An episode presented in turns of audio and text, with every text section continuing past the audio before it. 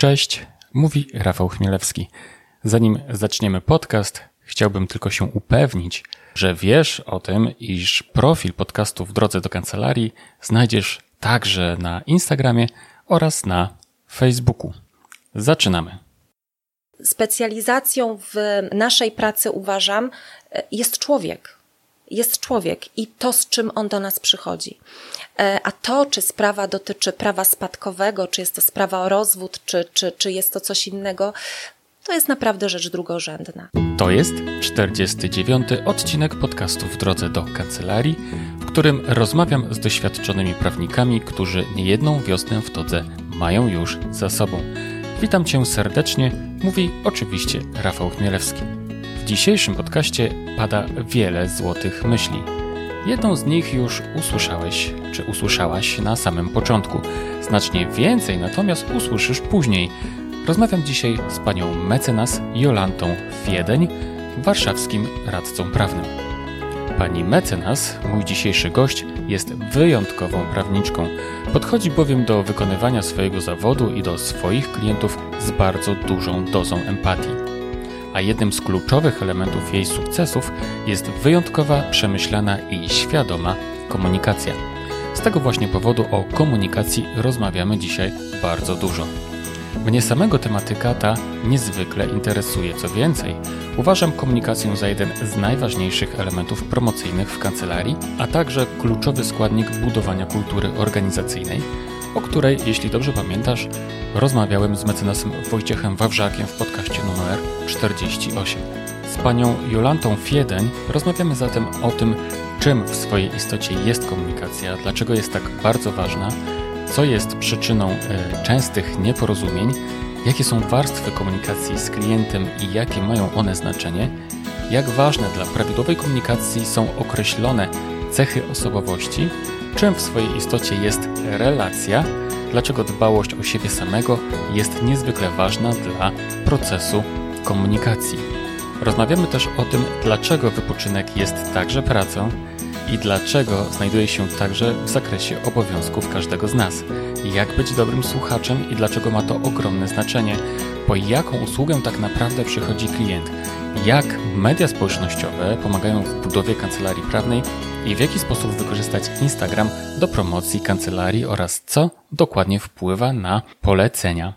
Z naszej rozmowy dowiesz się również, jak znaleźć sens w wykonywaniu zawodu prawnika.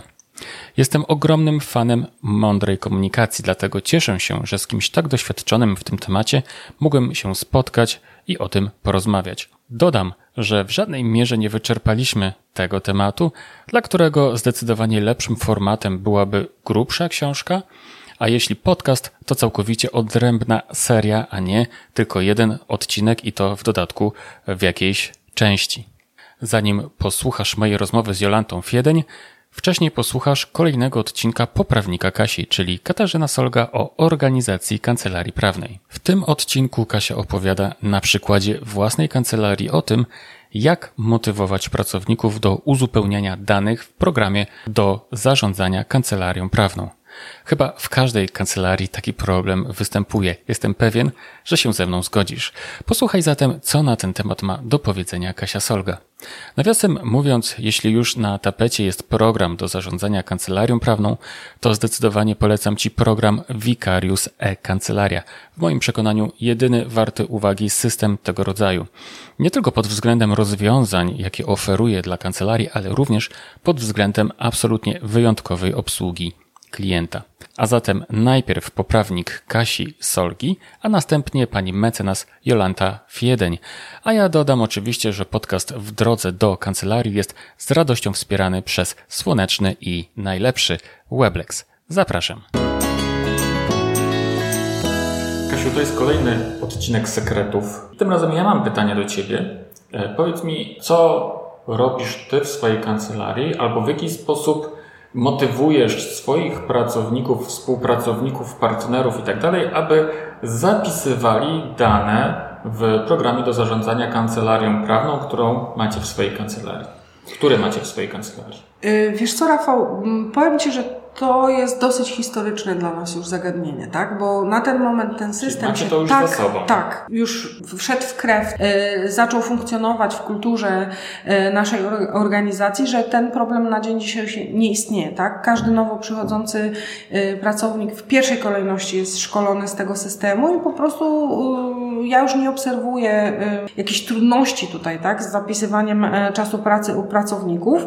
Druga rzecz to jest taka, że pracownicy zdecydowanie widzą też korzyści, które z tego są, tak? Oni sami korzystają z y, danych, które są zapisane w tym systemie, spoglądając po prostu w historię danych akt, żeby udzielić klientowi jakiejś informacji, więc oni widzą korzyści. Ja spotkałam się już y, z takimi opiniami, które mi były przekazywane przez odchodzących pracowników, że oni nie wyobrażają sobie, jak oni gdzie indziej będą bez takiego systemu żyć, tak?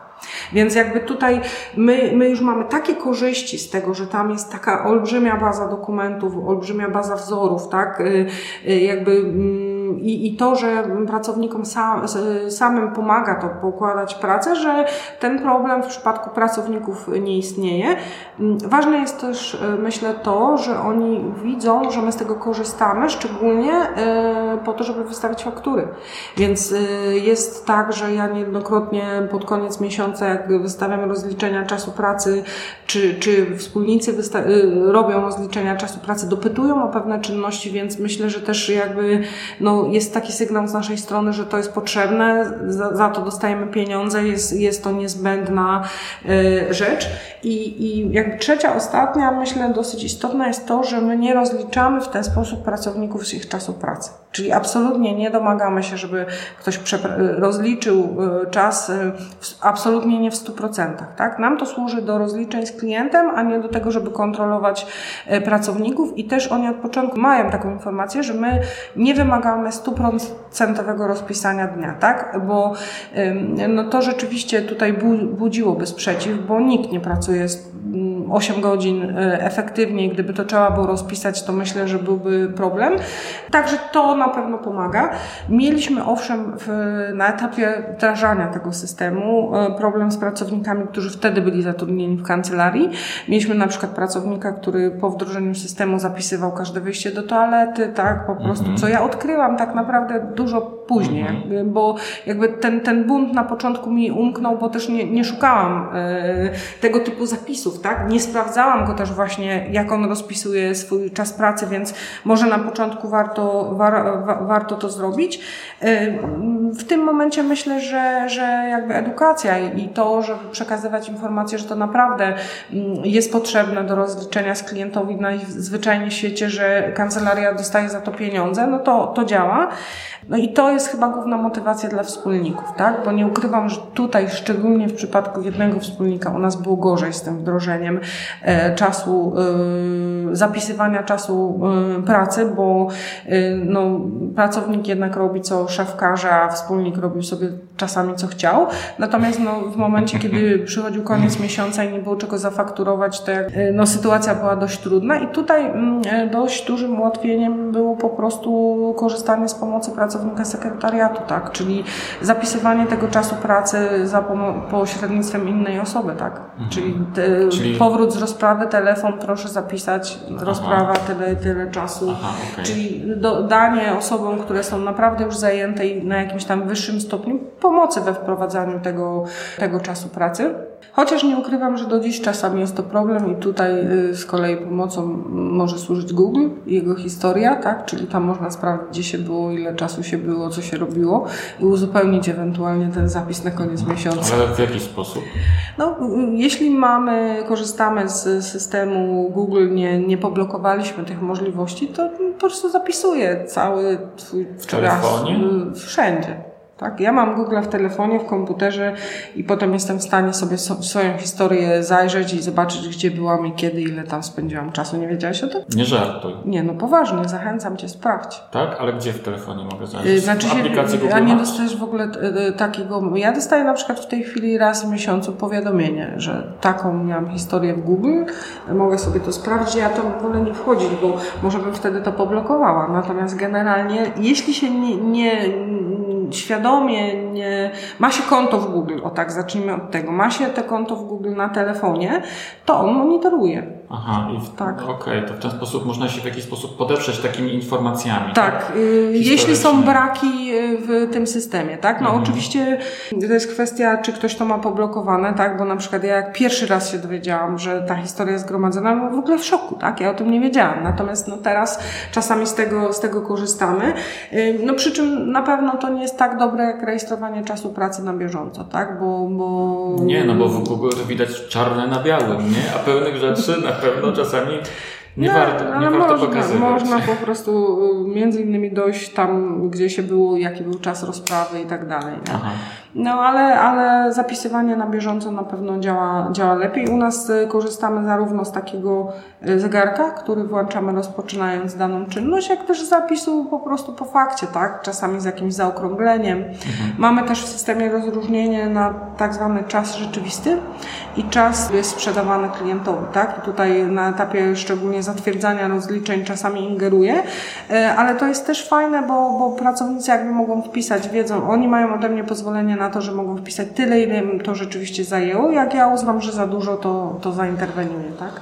Mhm. E, więc jakby wpisują też czas związany z jakimś researchem, czy nawet nauką własną, tak? Mhm. Czyli analizujesz ich czas na koniec miesiąca. Ale mówię, nie pod kątem rozliczenia danego pracownika, okay. pod kątem tego, co mam zafakturować dla klienta, tak, ale jakby no, absolutnie nie komunikuję pracownikom tego, że oni są rozliczani z czasu pracy w ten sposób. Ja tam mhm. oczywiście czasami zerknę, tak? Y, choćby kalkulując jakby opłacalność pewnych zleceń, czy kalkulując ostatecznie stawkę godzinową, którą mm, rzeczywiście płacę danemu, pracowni danemu pracownikowi za jego pracę. Natomiast absolutnie nie idzie komunikat do pracowników, nie wyciągane są żadne konsekwencje z tego tytułu. Mhm. Dziękuję Kasiu. To tyle, co miała do powiedzenia e, Kasia Solga w zakresie motywowania pracowników, jak się okazuje, nie tylko pracowników, do uzupełniania tak zwanych timesheetów albo danych w programie do zarządzania kancelarią prawną. Zapraszam Cię teraz do posłuchania mojej rozmowy z panią mecenas Jolantą Fiedeń. Gościem kolejnego odcinka podcastu w drodze do kancelarii jest pani mecenas, radca prawny Jolanta Fiedeń. Dzień dobry, Jolu. Dzień dobry, Rafale. Dziś mamy 29 stycznia 2020 roku. E, dzisiaj jest środa. E, jak się dzisiaj czujesz, Jolu? Zawsze dobrze, Rafale, dziękuję. Z tego, co mi się wydaje, to ty chyba zawsze wcześnie wstajesz o nie, nie, wstaję różnie, o różnych porach, różnych godzinach, mhm. Mm, ale dzisiaj wstałam stosunkowo wcześnie, żeby tak, żeby się z tobą zobaczyć. Mhm. Wiesz co, bo tak jak obserwuję twój profil na Instagramie, to mi się wydaje, że ty prowadzisz właśnie taki bardzo zdrowy tryb życia, zrównoważony, dobrze się odżywiasz. E, wiesz co, e, staram się. Staram się o siebie dbać e, na różnych płaszczyznach, także na tej płaszczyźnie związanej z żywieniem i z aktywnością fizyczną. To, jak mi to wychodzi, to jest inna sprawa. Czasami lepiej, czasami gorzej, ale tak, staram się. Mhm. Powiedz, gdzie prowadzisz swoją kancelarię? E, formalnie siedziba kancelarii znajduje się w Warszawie, natomiast to nie da się nie wspomnieć o tym, że ja prowadzę sprawy, które toczą się też e, przed sądami innymi niż warszawskie e, i to sporo takich spraw, więc tak mhm. naprawdę można powiedzieć, że pracuję na terenie całej Polski. Mhm. A czy mogłabyś siebie określić jako takiego prawnika bardziej procesowego, czy bardziej takiego, który spotyka się z klientami, sporządza umowy, opinie? Wiesz co, chyba y, tak pół na pół, mhm. y, bo zarówno występuję przed sądem, jak i y, pracuję bezpośrednio y, z klientem przy przygotowywaniu różnych dokumentów. Y, lubię jedno i drugie, mhm. bo, bo lubię bezpośredni kontakt z człowiekiem, także i jedno i drugie jest dla mnie satysfakcjonujące. Mhm. Wśród Twoich klientów są osoby fizyczne czy przedsiębiorcy? E, zdecydowanie w większości są to osoby fizyczne i to jest mój świadomy wybór. Mhm. Mm, właśnie dlatego, że y, ja bardzo lubię ten bezpośredni kontakt z drugim człowiekiem. E, lubię się dowiedzieć, co stoi za tą sprawą, z którą on przyszedł. Lubię ją rozpoznać na wielu różnych płaszczyznach, także zdecydowanie osoby fizyczne. Mhm. Kawa czy herbata? Zdecydowanie kawa i to y, od 5 lipca 2019 roku czarna, bez cukru, bez żadnych dodatków. Trzydziennie. Po śniadaniu, po drugim śniadaniu i po obiedzie. To Czekaj, jest mój rytuał. Od kiedy? Od 5 lipca 2000? 2019 roku. To jest Okej. ważna data. No, a dlaczego? Możesz powiedzieć? Dlatego, że właśnie wtedy ja rzeczywiście bardzo mocno zmieniłam e, system e, swojego żywienia. E, I między innymi zaczęłam e, pić czarną kawę, i było to dla mnie ogromne wyzwanie, dlatego że ja byłam fanką e, wszelkich kaw mlecznych, i to było najgorsze, co, co, co musiałam zrobić, ale tak jest, piję kawę czarną, więc tak. Aha. E, czyli kawa z mlekiem jest B. Nie, na pewno nie, ale mnie nie służy, Aha. Okej. ale jest bardzo dobre. Mhm, mhm. No jest słodka przede wszystkim. Słodsza Tak, niż, taka, słodsza. niż taka czarna. Ale ja sam piję czarną kawę. O, Nie no lubię, nie, nie, nie lubię za bardzo z mlekiem. No dobrze. Powiedz, e, dlaczego zostałaś radcą prawnym? Czy Hmm. radczynią prawną? Nie wiem, jak wolisz, żeby mówić. Nie ma to dla mnie większego znaczenia. y, Natomiast mm, dlaczego zostałam radcą prawnym? To jest pytanie takie z kategorii tych oczywistych, a na, na takie pytania najciężej się odpowiada. Mm, Jeśli mnie pytasz, dlaczego zostałam radcą prawnym, to, to ja rozumiem to w tym sensie, dlaczego poszłam na aplikację radcowską po studiach, a nie na przykład na adwokacką czy jakąkolwiek inną. I, i odpowiedź na to pytanie jest bardzo prosta. E, bo na tamtym etapie mojej świadomości, e, kiedy podejmowałam te decyzje, praca adwokata kojarzyła mi się przede wszystkim z prowadzeniem spraw karnych. Mm, Natomiast e, prawo karne to taki obszar, w którym nigdy nie chciałam się e, poruszać e, więcej niż to niezbędne. E, I wybór aplikacji radcowskiej był dla mnie takim mm, naturalnym uwieńczeniem utożsamienia się z prawem cywilnym. Dlatego poszłam na aplikację radcowską. Natomiast gdybyś mnie zapytał, dlaczego ja w ogóle zostałam prawnikiem, No. E, to muszę Ci powiedzieć, e, że tutaj e, odpowiedź na to pytanie jest jeszcze prostsza i mówię o tym dlatego, że ktoś kiedyś zapytał mnie o to na moim profilu na Instagramie. Zapytano mnie, dlaczego prawo. E, I wiesz, prawo dlatego, że ja już e, jako dziecko w szkole podstawowej brałam pod uwagę dwa kierunki studiów. Brałam pod uwagę prawo i medycynę. A z uwagi na moją ogromną wrażliwość, jeśli chodzi o widok na przykład krwi, to uznałam, że medycyna jednak nie jest dobrym pomysłem i na prawie będzie mi łatwiej. I dlatego poszłam na prawo. Z perspektywy czasu uważam, że to był dobry wybór. Podjęłabym e, raz jeszcze taką samą decyzję. Także dlatego prawo. Bo za słaba byłam na medycynę po prostu. Pod kątem wrażliwości. E, wiesz co, ja mam chyba po, bardzo podobnie. Bardzo Naprawdę? podobnie. Tak, tak. Ja nie mogę w ogóle, wiesz, oglądać takich rzeczy jak Mhm. jakiejś e, operacji czy coś takiego, tak. Ile razy zemdlałem widząc swoją własną krew. O, no E, właśnie, tak. W czym się specjalizujesz jako radca prawny? Wiesz co, Rafał, z tymi specjaliza- specjalizacjami to jest e, trochę tak, e, że ja wiem, że e, pożądanym jest udzielenie odpowiedzi na takie pytanie poprzez wskazanie faktycznie obszarów, w których ja się poruszam. Natomiast jeśli o mnie chodzi, to prawda jest taka, że moja specjalizacja to jest e, wypadkowa spraw klientów, którzy do mnie trafiają. E, Oczywiście są takie obszary, w których e, ja spraw mam zdecydowanie więcej niż w innych. E, I to jest przede wszystkim prawo rodzinne i opiekuńcze i prawo pracy, a więc sprawy o rozwód em, dotyczące obowiązku alimentacyjnego, ustalenia kontaktów e, z dziećmi. Jeśli chodzi o prawo pracy, to takim zagadnieniem, które cieszy się moim e, bardzo dużym zainteresowaniem, to są wszelkie sprawy związane z mobbingiem, z dyskryminacją, z molestowaniem seksualnym. E, Natomiast e, nie tylko tym obszarem się zajmuję, bo e, zajmuję się też sprawami związanymi z naruszeniem dóbr osobistych. No oczywiście wszelkiego rodzaju sprawy związane, wiesz, z mm, zawieraniem umów. Obsługa przedsiębiorców też, natomiast w mniejszym stopniu, tak jak powiedziałam, z uwagi na to, że, że jest to mój wybór. Natomiast czy to jest specjalizacja, to, to wiesz, to jest mi trudno powiedzieć, Mm, bo nie da się tu nie wspomnieć o tym chociażby, że I może od tego powinnam zacząć, że ja e, przez e, wiele lat zajmowałam się prawie wyłącznie bardzo wąską działką, jaką jest prawo oświatowe. I pewnie to powinnam wymienić jako swoją specjalizację, e, bo rzeczywiście w tym obszarze poruszam się dosyć płynnie. Wszelkie ustawy dotyczące właśnie funkcjonowania placówek oświatowych nie są mi obce, ale nie wymieniam tego jako specjalizację na pierwszym miejscu. Po pierwsze dlatego, że chciałabym w tej chwili budować swoją pozycję w oparciu o trochę inne dziedziny. A po drugie, dlatego, że ja w ogóle unikam e, mówienia o tym, że w czymś się specjalizuję, bo nie chcę, żeby to źle zabrzmiało, ale dla mnie nie ma większego znaczenia, z jakiego obszaru pochodzi sprawa. No, oczywiście do pewnego momentu ja się muszę w tym obszarze poruszać, żeby była jasność, więc nie chcę, żeby, żeby, żeby to zostało źle zrozumiane. Natomiast to jest naprawdę drugorzędne. Specjalizacją w mm, naszej pracy uważam e, jest człowiek. Jest człowiek i to, z czym on do nas przychodzi. E, a to, czy sprawa dotyczy prawa spadkowego, czy jest to sprawa o rozwód, czy, czy, czy jest to coś innego, to jest naprawdę rzecz drugorzędna. Do momentu, kiedy rzeczywiście w tych sprawach się poruszamy płynnie. Mhm. Jakie piękne słowa.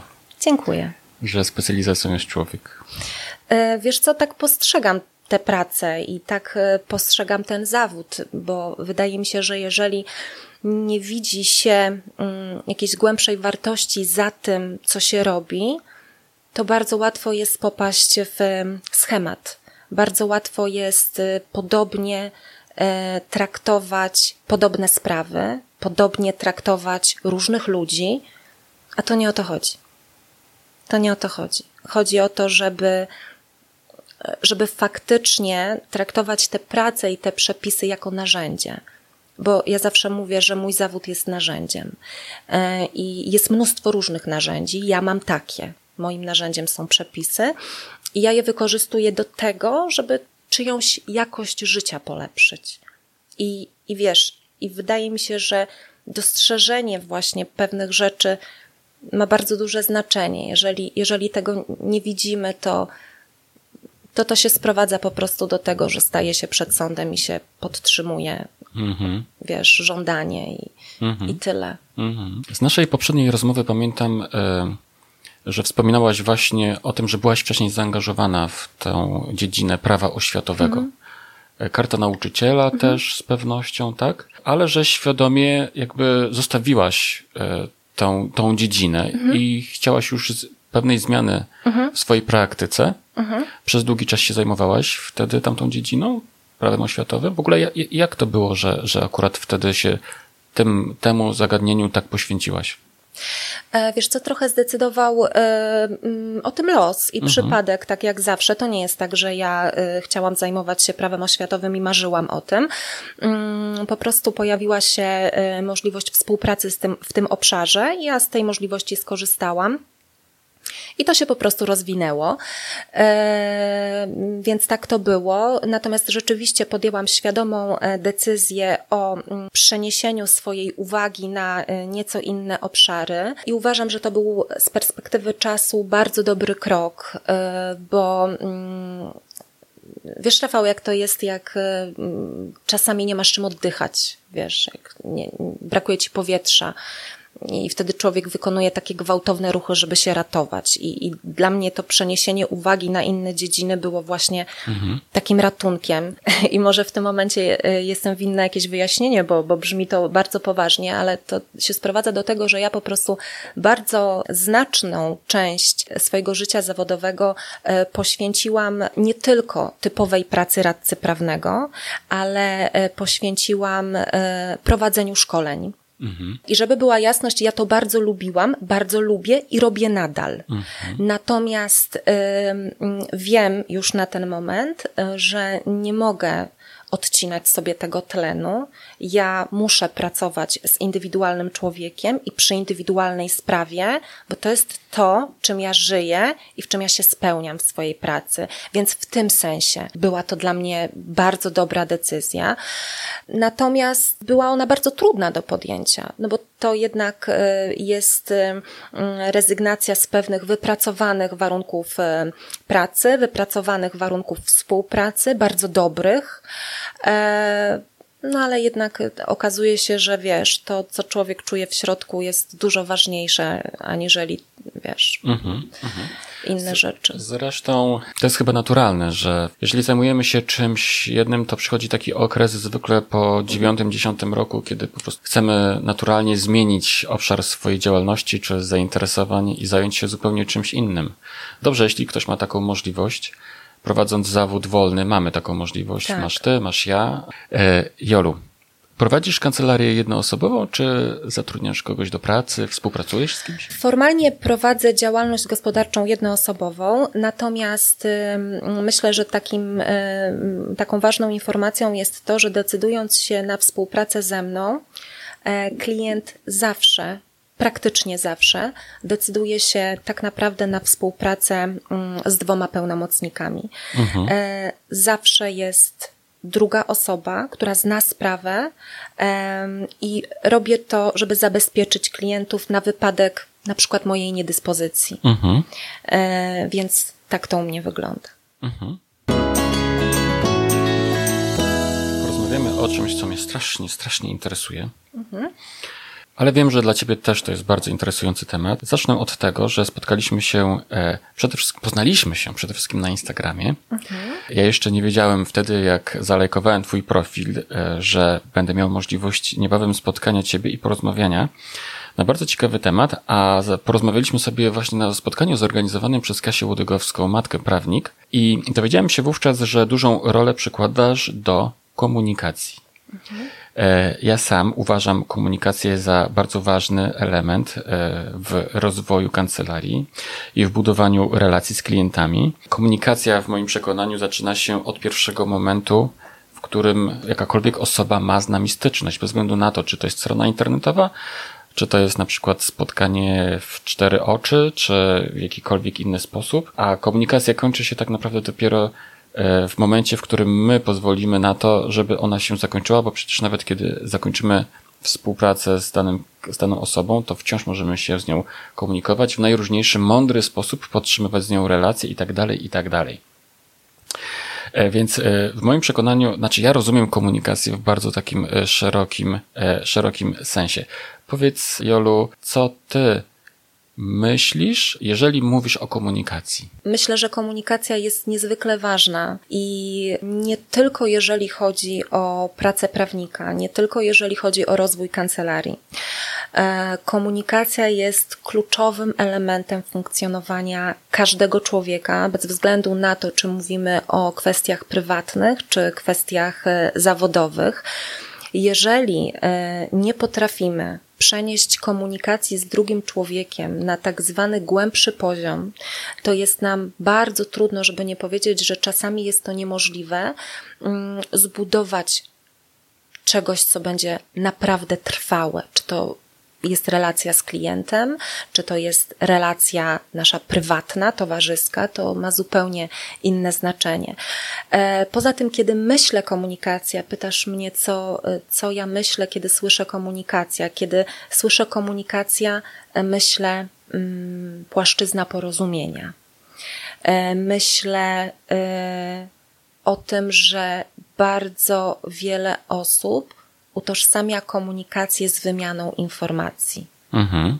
To zupełnie nie o to chodzi. Mhm. E, wiesz, ja tobie coś mówię, ty mnie coś mówisz mhm. i właściwie to wszystko. Nic mhm. za tym nie idzie. To jest wymiana informacji. Mhm. Tak ludzie komunikację postrzegają. Natomiast to nie tędy jest droga. No. E, bo wiesz, ktoś ci coś powie, to ty to słyszysz, przechodzi to przez y, zestaw Twoich filtrów, przekonań, oczekiwań. Na końcu wychodzi coś zupełnie innego niż to, co ten człowiek powiedział, ale co więcej, Ty no. uważasz, że wszystko jest w porządku. Ty uważasz, że zrozumiałeś. Ty uważasz, że wiesz o co chodzi. E, dlatego e, komunikacja między ludźmi bardzo często przypomina, wiesz, e, wielki koncert nieporozumień a nie tak naprawdę y, porozumień. Bo w istocie komunikacji chodzi o to, żeby zbudować taką bezpieczną płaszczyznę porozumienia, płaszczyznę, w której ja mogę coś powiedzieć i zostać zrozumiana, w której ty możesz coś powiedzieć i zostać zrozumianym, a po tej komunikacji sprawę, o której rozmawiamy, zostawiamy w lepszej formie niż ją zastaliśmy, kiedy przyszliśmy na to spotkanie. O to w tym chodzi, w moim przekonaniu. Więc ta umiejętność myślę, że jest, jest, jest bardzo potrzebna. Mhm. W, szczególności, w szczególności w naszym zawodzie, tak? Kiedy mhm. z jednej strony komunikujemy się z naszymi e, klientami, mhm. dajmy na to wtedy, kiedy, e, kiedy oni do nas przychodzą, tak? To po pierwsze, musimy im przekazać wartość merytoryczną. E, to jest jedna rzecz. A druga rzecz to podczas tej komunikacji musimy umieć nawiązać też relacje, więc nie tylko, nie tylko ta przestrzeń merytoryczna, ta warstwa merytoryczna, ale też warstwa, która powoduje to, że zaczynamy ze sobą nawiązywać relacje, tak? Czyli budzą się jakiegoś rodzaju emocje i od tej komunikacji zależy, nie od tej warstwy merytorycznej, tylko od tej drugiej właśnie zależy to, jak nam się będzie współpracowało, czy oni będą chcieli nam przyprowadzić na przykład nowych klientów, polecić nas i tak dalej. Mam rację, czy nie mam racji? Zdecydowanie tak. Wiesz co, y, ja też mówiłam o tym na swoim Instagramie, y, kiedy pytano mnie, jak wyglądały początki mojej pracy. Y, kiedy ja zaczęłam pracować w pierwszej w swoim życiu kancelarii, to zostałam bardzo szybko, szybko, bo po kilku tygodniach pracy rzucona na głęboką wodę, bo poproszono mnie, żebym przeprowadziła proste, no ale jednak spotkanie z klientem. I kiedy ja byłam przerażona i mówiłam, ale, ale jak to mam to zrobić? Ja tego tego nigdy nie robiłam, mm, to mój pracodawca powiedział mi rzecz, y, którą pamiętam e, do dziś. E, powiedział mi, posłuchaj, prawnik to taka osoba, dla której merytoryka jest bardzo ważna ale to nie o nią do końca chodzi. Zawsze możesz coś sprawdzić, zawsze możesz coś doczytać, skonsultować. Chodzi o to, żeby mieć pewien zestaw cech i osobowości do tej pracy, i wtedy powiedział mi: Ty ją masz, ja ci daję szansę, ty z niej korzystaj. Mm, I e, to mi dało już do myślenia, że merytoryka jest ważna wiadomo, no, musisz tak, tę wiedzę mieć, musisz. Oczywista oczywistość. To jest oczywista oczywistość. Tak. Natomiast to nie o to do końca chodzi. Rafał, czy ty spotkałeś się z takimi sytuacjami, bo, bo mnie się zdarzyło, że na przykład, wiesz, e, jakiś prawnik, na przykład kolega, koleżanka, znajomy mówi takie słowa, słuchaj, wiesz co, no, mam takiego klienta, zupełnie nie wiem o co mu chodzi. Wiesz, e, wszystko jest zrobione pismo jest napisane, wiesz, zarzuty są podniesione, ja się stawiam w sądzie, jestem przygotowany, e, wiesz, sprawa jest ogarnięta, no on jest niezadowolony. Mhm. Coś mu nie leży, wiesz, coś, coś mi daje do zrozumienia, że jest nie tak. Mhm. E, bardzo wiele osób tak pracuje, bo pracy bardzo wielu prawników nie można niczego zarzucić pod względem formalnym. To są wykształceni, przygotowani do wykonywania tego zawodu ludzie. I robią to dobrze. Mhm w większości przypadków. Natomiast to chodzi o to coś. Mhm. To chodzi o taką cienką granicę. O coś, co albo czujesz, albo nie. Mhm. E, I możesz dobrze pracować merytorycznie, możesz dobrze pracować formalnie, ale twój klient wcale nie musi być zadowolony. Jasne, ty śpisz spokojnie, bo niczego ci nie można zarzucić. Wiesz, że dobrze wykonałeś swoją pracę, ale czy o to w tym chodzi? Zwłaszcza kiedy prowadzisz swój biznes? Chodzi o to, żeby ci ludzie wracali. Chodzi o to, żeby po takiej sprawie za każdym razem, jak ten człowiek będzie miał najdrobniejszą rzecz, żeby od razu pomyślał o tobie. Mm-hmm. A żeby tak się stało, to on musi pamiętać nie tylko to, co ty zrobiłeś ze sprawą. On musi pamiętać, jak się czuł, kiedy pracowaliście. Mm-hmm. E, czy miał poczucie bezpieczeństwa, e, czy czuł się zaopiekowany, czy czuł, że się nim interesujesz, mhm. E, czy czuł, że y, jego problemy są dla ciebie ważne w obszarze mhm. danym, z którym przyszedł. Mhm. I to są rzeczy, których się nie zrobi merytoryką. Mhm. Tu są potrzebne umiejętności miękkie i tu jest potrzebna między innymi komunikacja. Mhm. Tak sobie myślę. Mhm. Czyli emocje, znaczy, Nieodłączny element naszego życia, tak. Wiesz, bo bardzo często, kiedy ja prowadzę szkolenia dla naszych y, kancelarii, kiedy opowiadam o budowaniu relacji, to zaczynam właśnie od wspomnienia o tym, że, czy uświadomienia pewnego oczywistego i prostego faktu, że relacja to nic innego jak emocje. I że w, w rzeczywistości relacja, czy budowanie relacji to jest praca na emocjach drugiego człowieka. Mhm. I staram się uświadomić właśnie ten fakt, że merytoryka swoje, ale te emocje są najważniejsze. Zdecydowanie. I to one nam pomagają. Te dobre emocje, które jesteśmy w stanie wywołać u naszego klienta, one nam pomagają rozwijać się, rozwijać naszą kancelarię, budują nasze bezpieczeństwo, nie tylko kancelarię, ale też osobiste, bezpieczeństwo rodziny i tak dalej. Dlatego te emocje i relacja e, ostatecznie są tak ważne. Ale wiesz co, mam wrażenie, że jak ja opowiadam o tym, to się ślizgam po jakiejś dramatycznej powierzchni, a tak naprawdę głębie, głębia jest gdzieś tam, którą ty skrywasz e, e, w, swoim, w swoim doświadczeniu. Powiedz, e, powiedz Jolu, w jaki sposób, czy na co zwracać uwagę, kontaktując się, czy komunikując się z klientem? E, Okej, okay. natomiast jeszcze odniosę się no, do tego, no. e, co powiedziałeś przed chwilą. Tak, to jest bardzo ważne.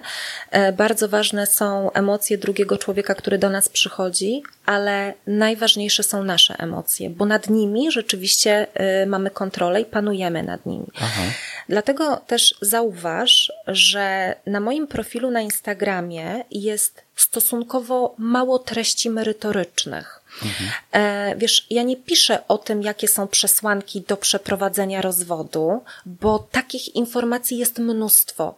Ja staram się pokazać naszemu środowisku, e, że bardzo ważnym elementem tej pracy jest dbanie o siebie, dbanie o swoją równowagę, dbanie o swoje emocje, bo ty te emocje przenosisz na relacje z klientem. Tak. I to, w jakiej ty jesteś kondycji, w jakiej ty jesteś formie, na ile ty jesteś poukładany, ma kolosalny wpływ na pracę i na sposób wykonywania tej pracy. Dlatego e, ja bardzo dużą e, wagę przykładam, właśnie tak jak zauważyłeś, do trybu życia, tak, do jedzenia.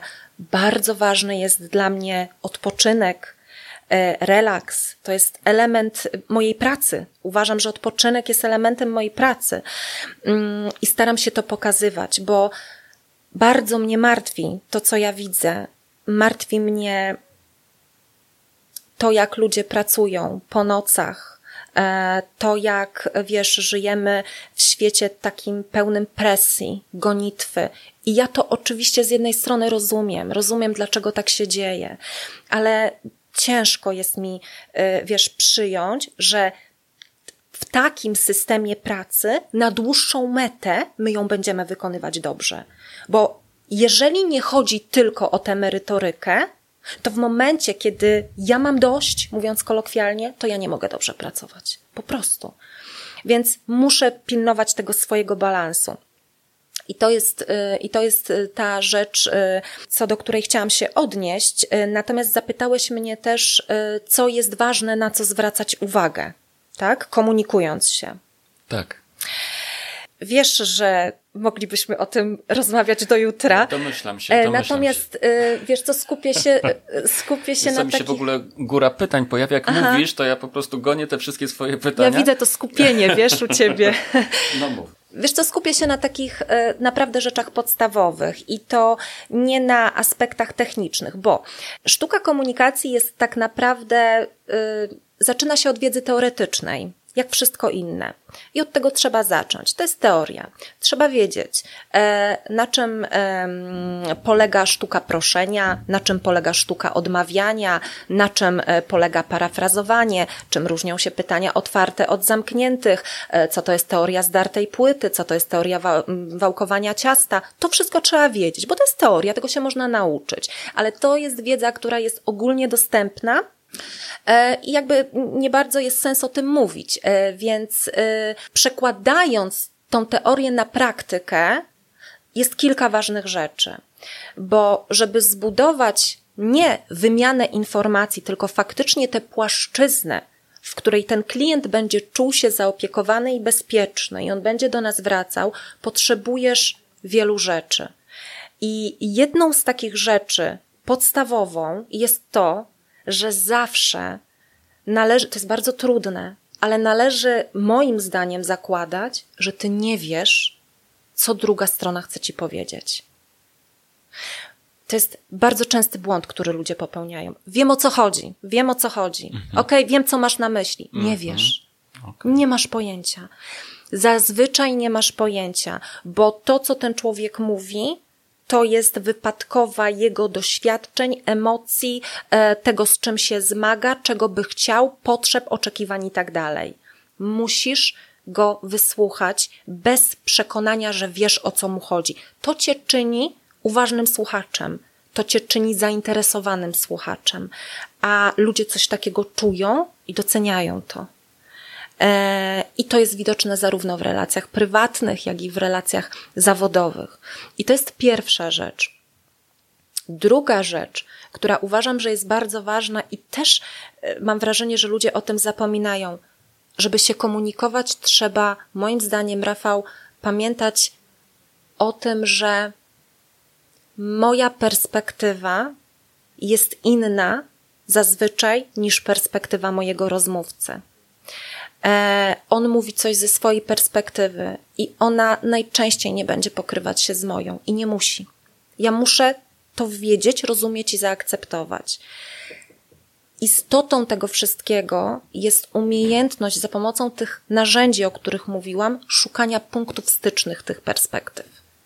One w 99,9% mm, przypadków są. Są mhm. punkty styczne.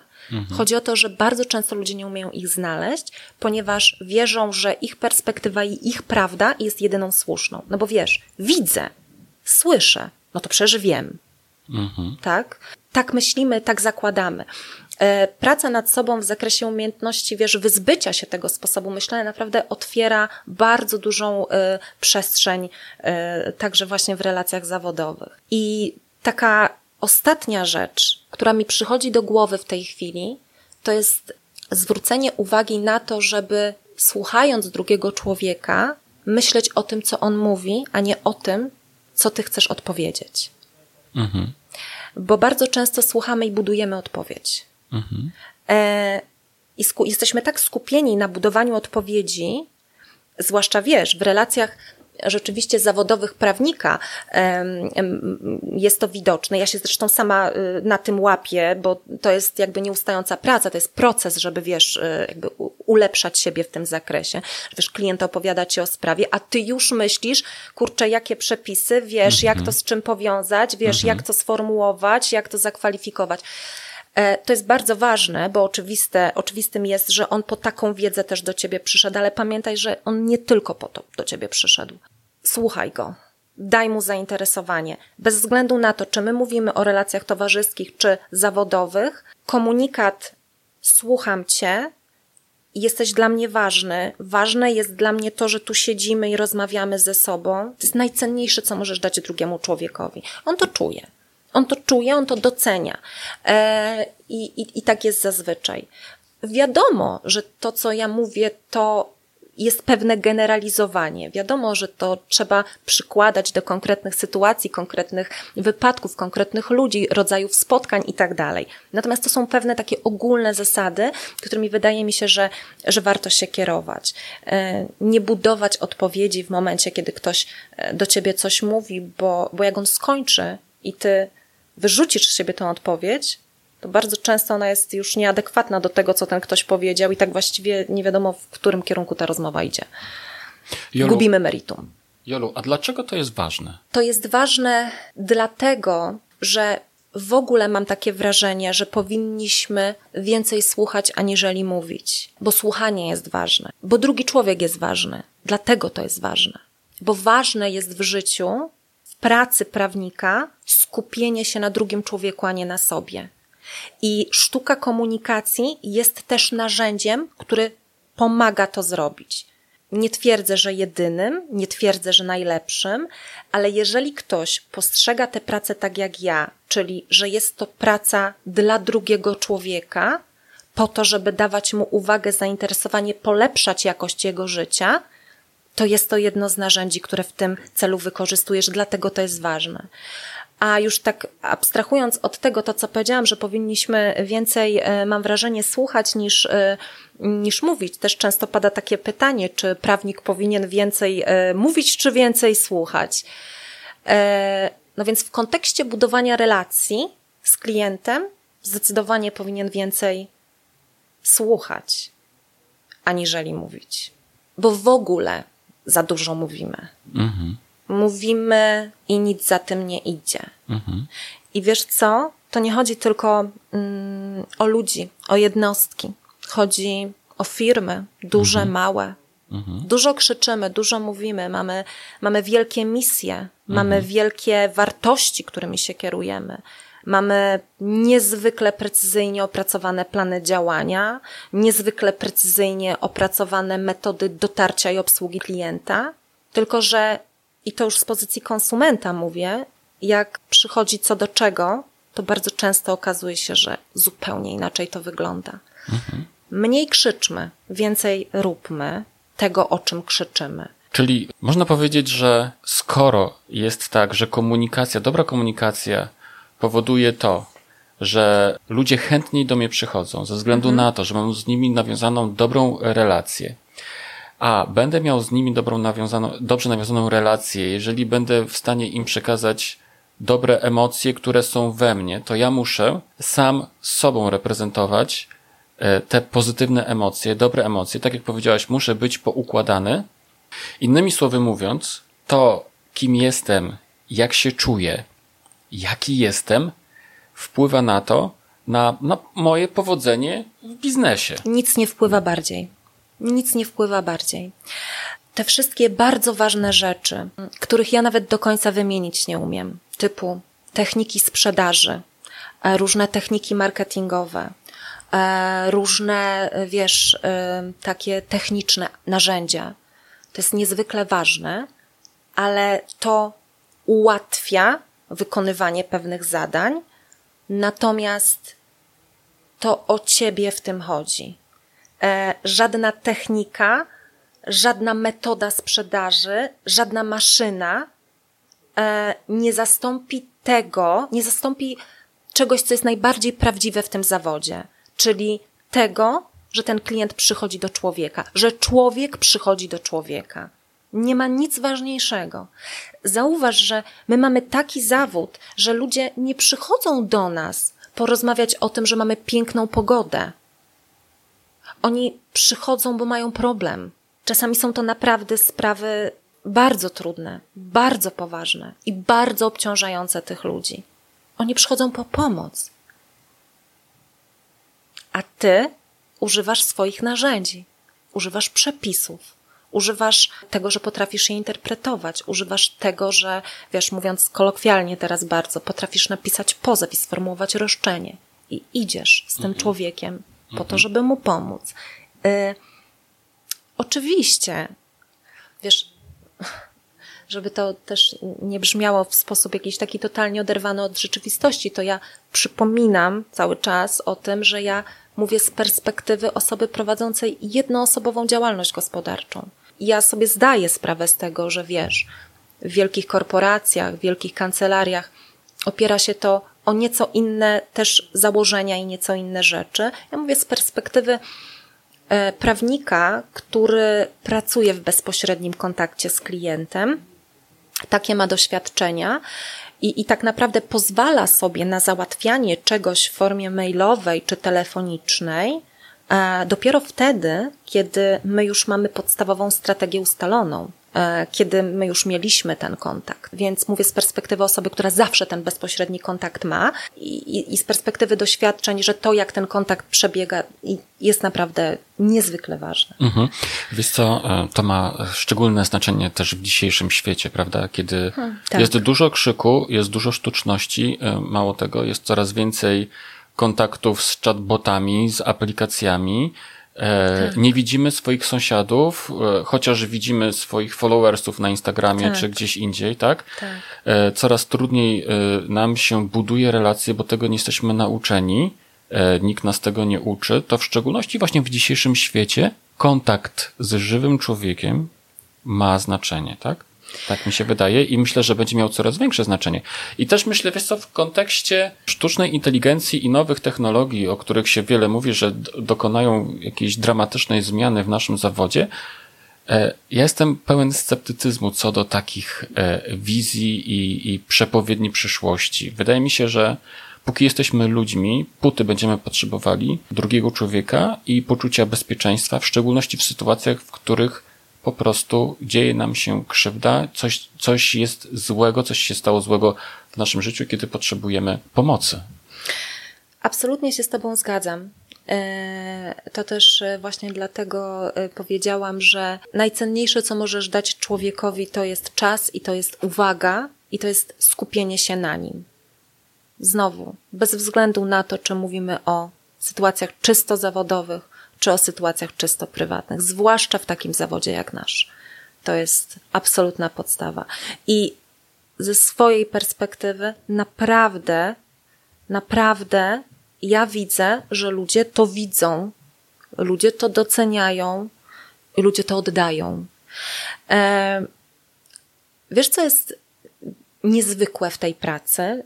Ja oczywiście staram się tak jak wspomniałam, gdzieś tam o tę swoją równowagę dbać, żeby dzielić się y, z ludźmi raczej tym, co, co pozytywne, aniżeli negatywne.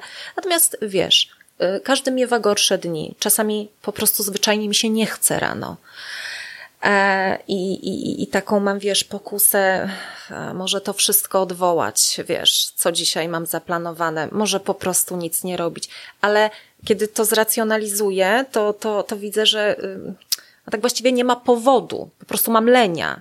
No więc zbieram się i wychodzę. I wiesz, co jest niezwykłe? Że bardzo często po takim poranku pełnym zniechęcenia wracam tak naładowana, bo ludzie naprawdę energię oddają. Mhm. Tylko też trzeba mieć w sobie przestrzeń, żeby to zobaczyć, mhm. żeby to poczuć. Mhm. E, i, I to jest niezwykłe w tej pracy. W, w, ogóle w tej pracy, w pracy z człowiekiem. To jest mhm. niesamowite. Dlatego to, to absolutnie zgadzam się z tym, co ty powiedziałeś. Dopóki będziemy ludźmi, dopóty będziemy tego potrzebować. I nic tego nie zastąpi. Mhm. Nic nie zastąpi kontaktu z drugim człowiekiem, zainteresowania drugiego człowieka. Mhm. mhm. Tak myślę.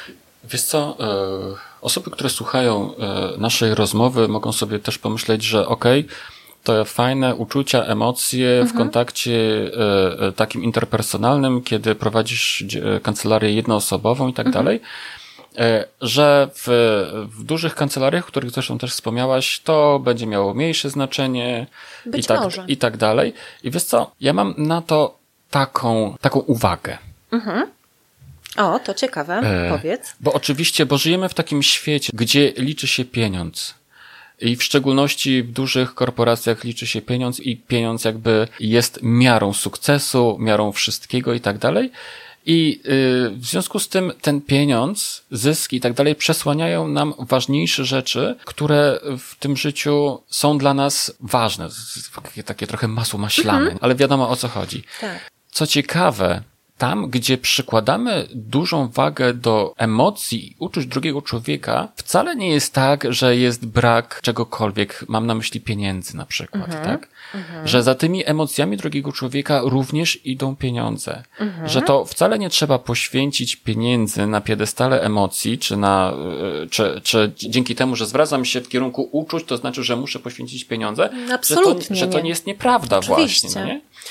I jak wielokrotnie słuchałem relacji prawników z dużych kancelarii, mhm. którzy się spotykają z klientami, mhm. dlatego że muszą to zrobić, no i klient właśnie. do nich przychodzi i mówi wprost: Ja nienawidzę waszej kancelarii. Ojej. Gdyby nie to, że mam nakaz przyjścia do was, bo mhm. szef podpisał z wami umowę, to bym w ogóle nawet do was nie przyszedł, tak? Mhm. Ale oni muszą w jakiś sposób pracować. Muszą współpracować, tak. Dlaczego tak się dzieje? To jest moje pytanie. Dlaczego tak się dzieje? Czy nie można w tych nawet największych korporacjach, kancelariach budować również dobrych relacji, dobrych stosunków z innymi ludźmi? ludźmi? No przecież można. Trzeba tylko po prostu zmienić nastawienie i trzeba chcieć to zrobić. Bo nie chodzi o to, żeby mhm. zarobić kupek hajsu i pozostawić za sobą spaloną ziemię. Chodzi o to, żeby po prostu zostawić za sobą ziemię taką, jaka ona jest, a przy okazji dobrze żyć, być szczęśliwym człowiekiem. Absolutnie tak. Absolutnie podpisuję się pod tym, co powiedziałeś i to bardzo, bardzo, bardzo krzepiąca ta twoja myśl jest, y, że, że, że można, że trzeba chcieć, zgadzam się z tym i, i, i oby tak było. Oby tak było, y, że bardzo mocno skupiamy się na drugim człowieku, który bądź co bądź przychodzi do nas, chce nam zaufać, chce nam poświęcić, wiesz, jakiś kawałek swojego, swojego życia, jakąś trudną sprawę, żebyśmy byli w stanie nie tylko w tych jednoosobowych działalnościach czy, czy małych kancelariach, ale we wszystkich. I nie tylko kancelariach, tak. tylko w ogóle, tak. E, żebyśmy byli w stanie się na tym, e, na tym człowieku skupiać. Oby tak było i oby to rosło w siłę. Mhm, mhm. E, wspomniałaś też o tym jeszcze, że tak komunikujemy się z tymi ludźmi i, i sami mamy poczucie dobrze spełnionego obowiązku. Mm bo według nas zrobiliśmy wszystko, co trzeba i tak dalej, no nie? Natomiast często nie zauważamy tego, że jednak popełniamy jakieś błędy, że nie potrafimy się z ludźmi skomunikować. Jak myślisz, czy, czy taka osoba, taki klient, y, który mnie nie rozumie, mhm. i nie mam na myśli tylko względów merytorycznych, mhm. bo to jest oczywiste, że nie będzie rozumiał. Wiesz, nawet powiem ci szczerze, że ja, jak się spotykam z prawnikami, kiedy korzystam z ich usług, to nawet mając przygotowanie merytoryczne, no, wiesz co, powiem ci szczerze, części po prostu nie rozumiem, co się do mnie mówi, no nie? Mhm. E, ale ja nie potrzebuję zrozumieć, ja, mi nie potrzeba jakby zrozumienia merytoryki, mi potrzeba zupełnie czegoś innego, mi potrzeba po prostu poczucia, że trafiłem w dobre ręce i to, Jasne. o co mi chodzi, zostanie zrobione, tak? Jasne. tak?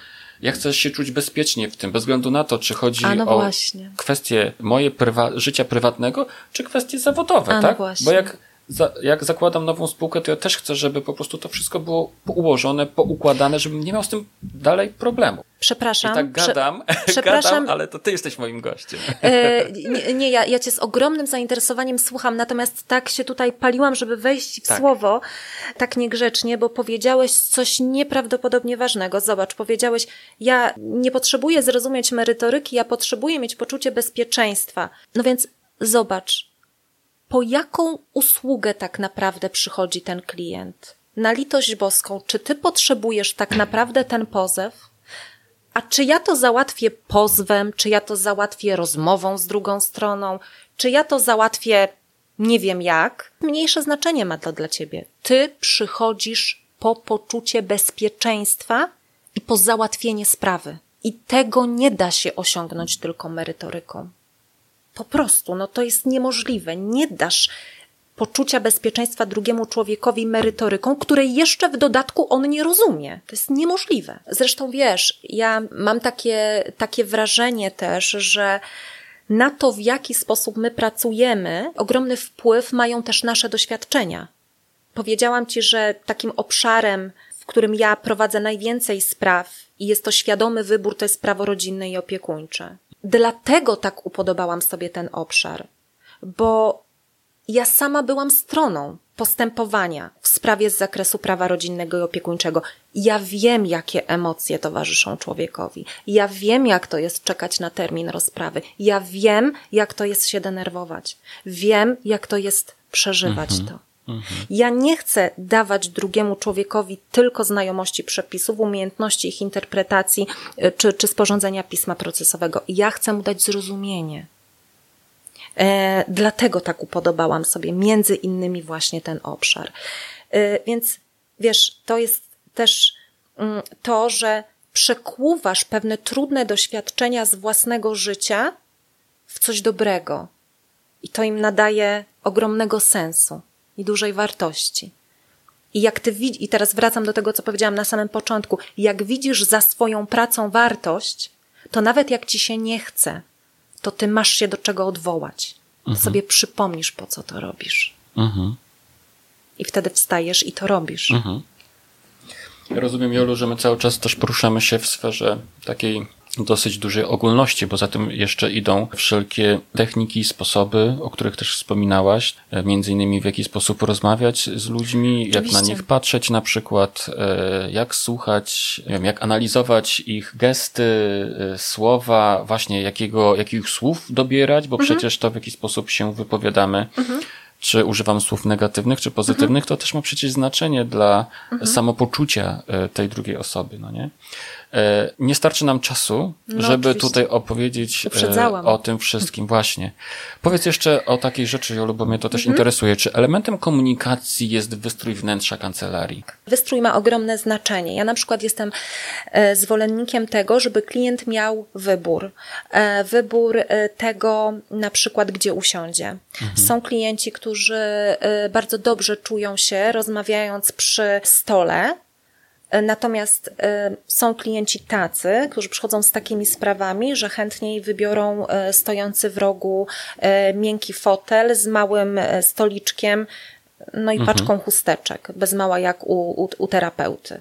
E, I, i, I mam też takich klientów i zdecydowanie oni chętniej wybierają mm, tamto miejsce, kiedy mówię, czy tutaj, czy tutaj, gdzie jest pani, panu wygodniej.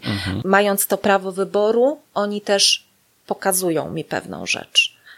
Oczywiście, że jest to No tak, oni w element komunikacji. tak, oni w ten sposób komunikują coś Oczywiście. tobie, tak? Ale Oczywiście. jednocześnie też oni y, pozwalasz im na to, po pierwsze na to, żeby mogli sobie wybrać miejsce i żeby mogli się poczuć wygodnie, tam gdzie im jest wygodnie. Dokładnie. Czy na krześle, czy w fotelu. Dokładnie, bo to ma, ogrom, to ma ogromne znaczenie. Zupełnie inaczej e, pracuje się przy sprawie e, związanej z analizą, e, nie wiem, umowy, którą chce podpisać przedsiębiorca z kontrahentem, a zupełnie inaczej pracuje się przy sprawie z kobietą, która walczy po prostu o ustalenie kontaktów ze swoimi dziećmi. Także to, to, to są zupełnie inne warunki pracy. I, I danie też e, przestrzeni temu klientowi na to, żeby mu było wygodnie w tych warunkach i żeby on sam opowiedział się za tym, jak on chce, myślę, że może też mieć znaczenie dla komunikacji. Mhm. A w przypadku komunikacji telefonicznej, masz jakąś taką radę?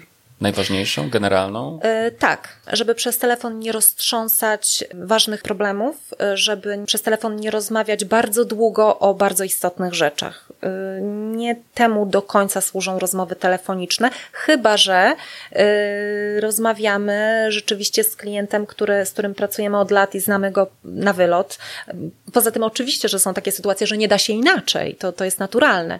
Natomiast ja po prostu jestem zwolennikiem bezpośredniego kontaktu i taki wybieram, jeśli mam taką możliwość, więc raczej nie omawiam przez telefon spraw kluczowych, jak- jakby decyzji kluczowych dla danej sprawy.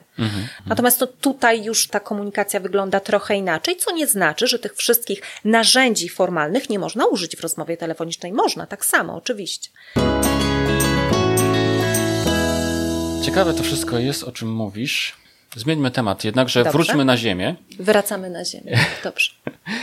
Jolu, jak według Ciebie wygląda dzisiaj promocja kancelarii prawnej? Jak, jak Ty to robisz? Wiesz co, jeżeli chodzi o mm, informowanie o usługach kancelarii, mm, ja wykorzystuję do tego naprawdę bardzo podstawowe narzędzia. Mm, to jest strona internetowa i to jest profil na Instagramie. Nic więcej. E, Natomiast jeżeli pytasz mnie y, w ogóle o, o, mm, o, ten, o ten sposób informowania, to, to mm, ja bym skupiła się nie na informowaniu o samych usługach, bo widzisz o co chodzi. Dzisiaj jest naprawdę bardzo wiele kancelarii i bardzo wielu prawników. I potencjalny klient naprawdę ma z czego i kogo wybierać. E, I to, że ktoś zajmuje się sprawami dotyczącymi rozwodów, to naprawdę nie jest, to go nie wyróżnia. To go dzisiaj nie wyróżnia. Dlatego ja jestem zwolennikiem pokazywania filozofii swojej pracy. E, Pokazywania tego, co jest ideą moją w tej pracy. Bo w tym zawodzie, jak w każdym innym, liczy się chemia. Fajnie, jeżeli po prostu na pewne rzeczy patrzymy podobnie. Jest nam łatwiej w tej współpracy. A, a pokazując tę swoją filozofię, masz większą szansę na to, że człowiek, który też się z nią utożsamia, do ciebie trafi. Bo pokazując tylko to, że zajmujesz się sprawami, y, wiesz, spadkowymi, multum osób się zajmuje. Ile czasu zajmuje Ci promocja? e, Twojej marki, Twojej kancelarii? Z racji tego, że używam do tego strony internetowej i Instagrama, to, to nie zajmuje mi czasu, dlatego że y, no, strona internetowa jak to strona internetowa, natomiast jeżeli chodzi o Instagram, to wiesz, ja ten Instagram trochę też traktuję y, w kategoriach y, rozrywki. Może kiedyś to się zmieni, nie wiem. To nie jest tak, że ja mam um, stricte określony plan biznesowy na rozwój swojego konta na Instagramie, w związku no. z tym tego i tego dnia musi tak. się zadziać to i to. Tak. I Powiedziałam, że może się to zmieni, ale chyba się to nie zmieni. Wiesz dlaczego? Dlatego, że e, tam są też żywi ludzie. E, I ja uważam, że jeżeli coś nie płynie z ciebie, jeżeli tam nie ma ciebie, tylko robisz to, bo tak masz w kalendarzu zapisane, no to to też może nie do końca pójść w tym kierunku, w którym, w którym chcemy, żeby poszło.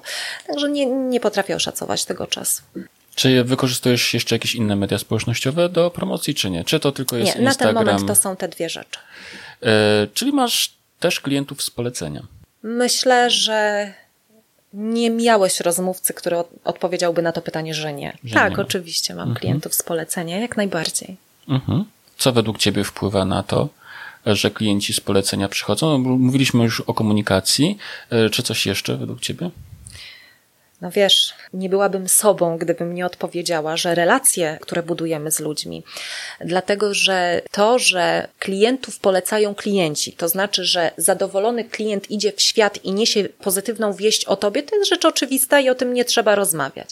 Natomiast ja zauważam, że ogromną siłą e, są wszystkie Twoje relacje prywatne relacje towarzyskie. Mhm. Nie mówię tutaj o rodzinie, bo to już a propos pracy dla kogoś z rodziny, to jest jakby zupełnie tak. odrębny temat.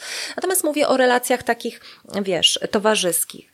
E, ja się bardzo często spotykam z tym i jestem za to bardzo wdzięczna, że dzwoni ktoś, kogo znam i mówi: Słuchaj, wiesz, bo mam tutaj koleżankę, która czegoś potrzebuje, czy ona może zadzwonić, umówić się z tobą. Wiesz, nie musi tego robić, ale to robi dlatego że mamy fajną relację, że możemy na siebie liczyć, że wie, że w drugą stronę zadziała to tak samo.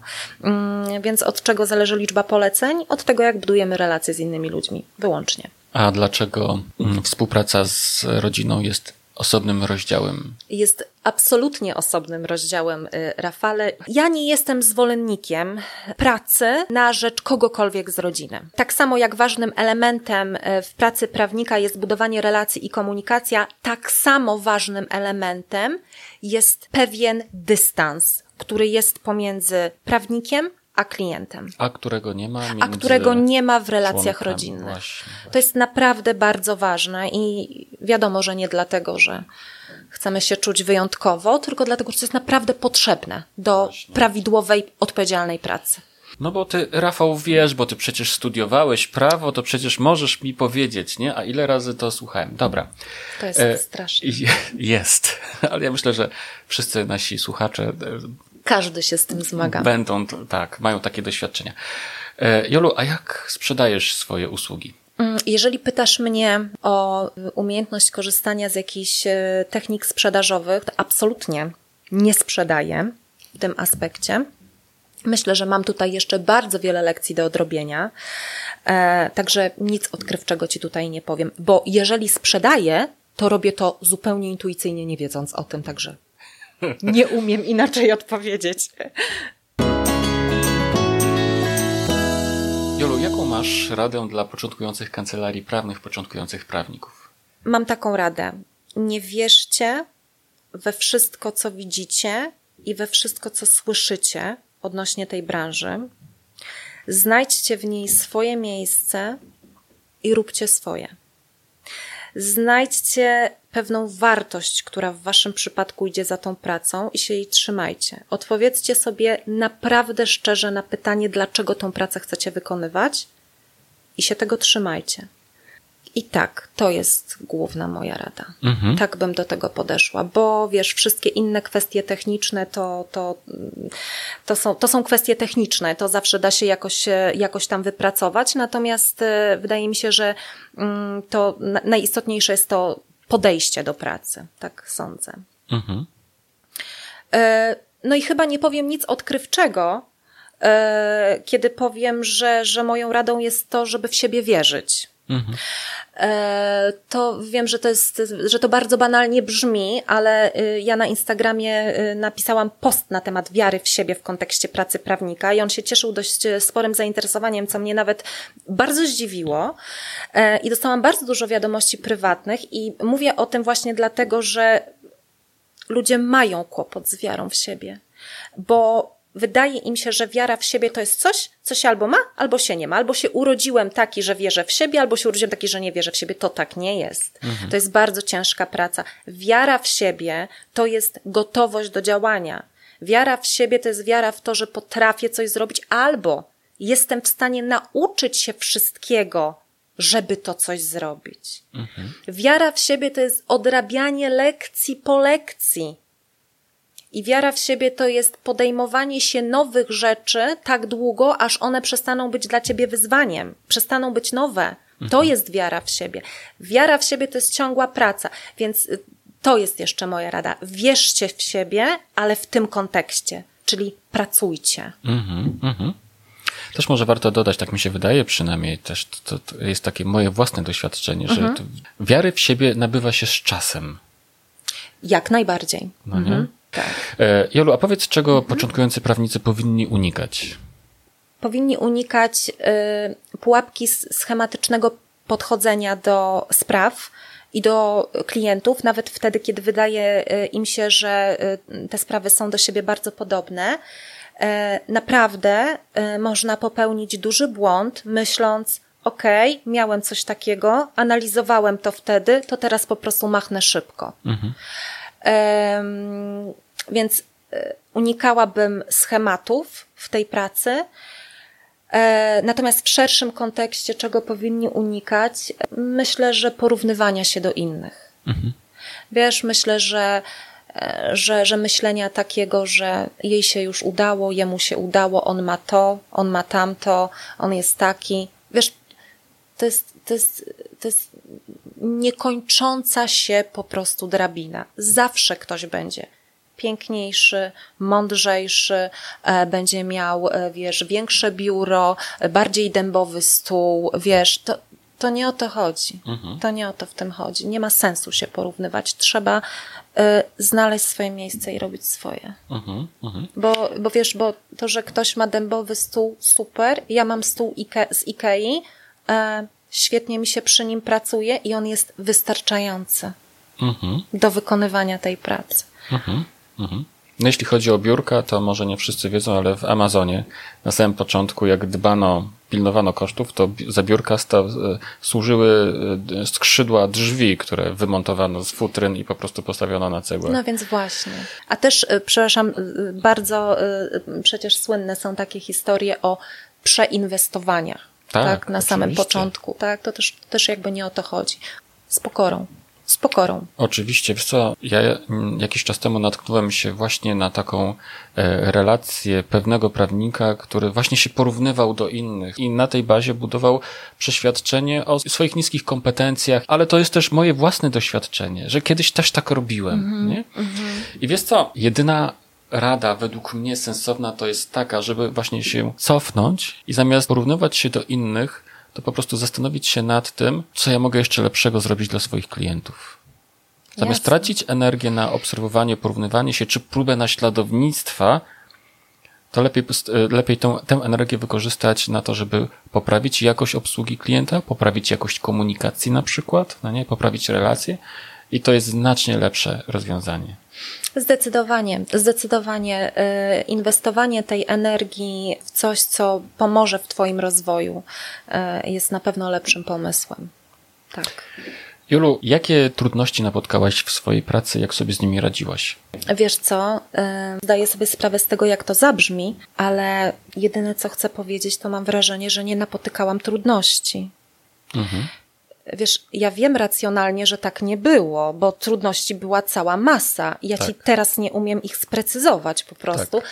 Wszystko, co jest dla ciebie nowe, z czym się nie spotkałeś wcześniej, jest trudnością. E, I wiesz, przepracowanie tego sprawia, że, że idziesz dalej i przestajesz to pamiętać w kategoriach trudności, dlatego ja nie pamiętam trudności. Naprawdę Mhm. nie pamiętam trudności. E, Inna sprawa jest taka, że ja jestem naprawdę bardzo wdzięczna za to, że ja mogę wykonywać ten zawód. I każda trudność, którą napotykam, staram się, żeby była to lekcja, którą muszę odrobić i iść dalej. Nie pamiętam trudności. Mhm. Po prostu jesteś osobą pozytywną, która w ten sposób postrzega e, właśnie swoje wyzwania, Bardzo które, które stanęły przed tobą. nie? Bardzo się staram, tak. Ja tak. kiedyś udzielałem takiego wywiadu i ktoś mnie zapytał właśnie, e, jakie porażki poniosłem w swoim życiu. Nie? Żadnych porażek nie poniosłem. Hmm. Tak. Nie? Wszystkie problemy, czy tru- to nawet nie były problemy, trudności, które napotykałem, to Tak. były po prostu rzeczy, które, z którymi musiałem sobie w jakiś sposób poradzić, ale to była lekcja, broń Tak. Boże, żadna porażka, nie? Dokładnie, dokładnie. E, Ale to, ale to jest takie moje podejście do życia. Ktoś inny by pomyślał sobie, Boże, ale porażek było po drodze, tak? I ty masz takie podejście właśnie pozytywne. Nie postrzegasz tego właśnie jako trudności, tylko... Staram się nie postrzegać tego ani w kategoriach trudności, ani w kategoriach porażek, tylko właśnie w kategoriach jakiejś, jakiegoś wyzwania, nowej lekcji, którą trzeba odrobić, e, dowiedzieć się czegoś nowego, załatwić sprawę w sposób, który, z którym do tej pory nie miałam styczności, więc, e, więc e, trzeba poświęcić temu trochę czasu i, i, i tyle. Z jakich narzędzi korzystasz, które usprawniają twoją pracę? Komputer się liczy. Okej. Słuchaj, korzystam z absolutnie podstawowych narzędzi. No. Nic tutaj y, absolutnie y, na- nadzwyczajnego nie jestem w stanie ci powiedzieć i, i, i- i nie mam do powiedzenia, więc y, to moje pytanie naprawdę jest w moim przypadku zasadne, czy komputer się liczy. tak. Ale wiesz, zaskakująco wielu prawników właśnie nie korzysta z żadnych takich udogodnień. Naprawdę? No Bo tak. poczułam się po prostu, wiesz, oderwana od rzeczywistości. No, tak. Ja sam korzystam z komputera. Jeśli się liczy komputer, to korzystam Okej. z komputera, plus korzystam z kalendarza takiego, wiesz, gdzie sobie piszę długopisem. Tak, ja też. A to wszystko pomaga mi zarządzać Weblexem, jeszcze teraz e, naszą spółką księgową i jeszcze fundacją. Nie? Więc Więc ja, da po, się. ja nie potrzebuję w ogóle jakichś y, zaawansowanych narzędzi, które usprawniają mi pracę nad projektami. Nie wiem na czym jeszcze. Nie, Mhm. nie wiem. Być może jestem po prostu amatorem. Wiesz co, no I ja... wiesz, i, i może mógłbym zrobić miliard razy wszystko lepiej, szybciej i tak dalej, nie? ale nie potrzebuję tego w swoim, w swoim życiu. Jest To- wygodnie. Pocieszyłeś mnie trochę i lepiej się czuję, bo rzeczywiście jak odpowiadałam, że wiesz, w ramach narzędzi używam komputera, to też poczułam się jak totalny amator. Jest mi lepiej, także dzięki. No dobrze. E, a powiedz, e, Jolu, co według ciebie każdy prawnik powinien przeczytać? No jak to co? Pamiętnik adwokata. No tak, dziękuję. A coś poza pamiętnikiem? E, wiesz co, nie wiem, co powinien przeczytać każdy prawnik. E, na pewno każdy człowiek powinien przeczytać, e, moim zdaniem, Potęgę teraźniejszości, bo to jest e, mm, O. książka, od której wszystko się u mnie zaczęło, jeżeli chodzi o pracę nad sobą. Pomimo tego, że wcześniej czytałam bardzo dużo pozycji tego typu, to jednak żadna nie spowodowała realnej zmiany. Ta spowodowała, więc ja tę książkę polecam. Natomiast jeżeli mówimy o lekturach takich e, stricte dla prawników, tak. nie mam do polecenia żadnej książki. Uważam, że każdy prawnik początkujący powinien przeczytać, ale naprawdę przeczytać wszystkie procedury. Cywilną, karną, administracyjną. Ale naprawdę przeczytać. Naprawdę. Wiesz, dlaczego tak mówię? Myślałem, że przytoczysz, nie wiem, siedem nawyków skutecznego działania. Nie. Coś, po prostu procedury. Po prostu procedury. Wiesz No. co? Bo ja, okej, ja mogę z tobą rozmawiać jeszcze przez pięć godzin o tym, że należy wierzyć w ludzi, ludzie, ludzie są dobrzy i należy się prawidłowo komunikować. Ale jakkolwiek może wyglądać to inaczej, ja stąpam po ziemi dość mocno. I, I tak, powinni przeczytać procedury yy, młodzi prawnicy z racji tego, że można mieć doskonały stan faktyczny, fantastyczne środki dowodowe, cudownie przeprowadzone i popełnić błąd formalny, który położy sprawę. Mhm. A na to nie ma już wybaczenia w tym zawodzie. Mhm. Więc dlatego myślę, że od tego trzeba zacząć, a później to już pójdzie. Ale to wiesz co, na 48 odcinków, bo będziesz, nie 49, bo odcinek, mhm. z, w, gdzie ty będziesz, twój wywiad z tobą będzie to 49, 49, nikt nie powiedział, że trzeba przeczytać procedurę. I to aż trzeba. trzy. I to aż trzeba. trzy. Zresztą cywilna niedawno się zmieniła, w związku z tym. Tym bardziej należy lektura przeczytać. Lektura obowiązkowa. Tak, no ale to, to już myślę, że na tym etapie to wszyscy, wszyscy ją bardzo wnikliwie czytamy, czy jesteśmy u, u progu pracy zawodowej, czy w trakcie, czy, czy, czy w innej sytuacji, to wszyscy ją czytamy, ale, ale, ale zwłaszcza młodzi prawnicy powinni się skupić na procedurach, tak. Mhm. Tak myślę. Jolu, jakie masz marzenia? Kurczę, strasznie trudne pytanie, y, więc y, zawężę je do aspektu zawodowego. E, Rafał, chciałabym już zawsze móc pracować w zgodzie ze sobą. Chciałabym już zawsze mieć e, wpływ i możliwość podejmowania decyzji w zakresie tego, nad czym pracuję. I chciałabym już zawsze czuć się ze swoją pracą co najmniej tak dobrze, jak czuję się teraz. Mm, bo czuję się doskonale i sprawia mi to ogromną satysfakcję i, i, i czuję się spełniona w tym, co robię, także to, to są moje marzenia zawodowe. Mhm. Jolu, bardzo serdecznie dziękuję Ci za e, wspaniałą, e, inspirującą rozmowę. Ja przypomnę, że gościem 49 e, odcinka podcastu W drodze do kancelarii była pani mecenas Jolanta Wiedeń, warszawski radca prawny. Dziękuję, Jolu. Dziękuję, Rafale. Dziękuję Ci, że posłuchałeś czy posłuchałaś kolejnego odcinka podcastu w drodze do kancelarii. Zachęcam Cię do wyrażenia swojej opinii o podcaście na urządzeniu czy aplikacji, na której słuchasz tego podcastu. E, proszę Cię także o polecenia w mediach społecznościowych, czy też wśród dobrych i najlepszych Twoich znajomych. Każde polecenie i każde dobre słowo są dla mnie na wagę złota i pomagają mi szerzyć wiedzę i doświadczenie w zakresie prowadzenia kancelarii prawnej w naszej branży. Ja osobiście słucham innych podcastów za pomocą aplikacji Podcasty w swoim iPhone'ie. Ale Ty możesz słuchać tego podcastu w różny inny sposób, także wchodząc na stronę www w drodze do kancelarii.pl.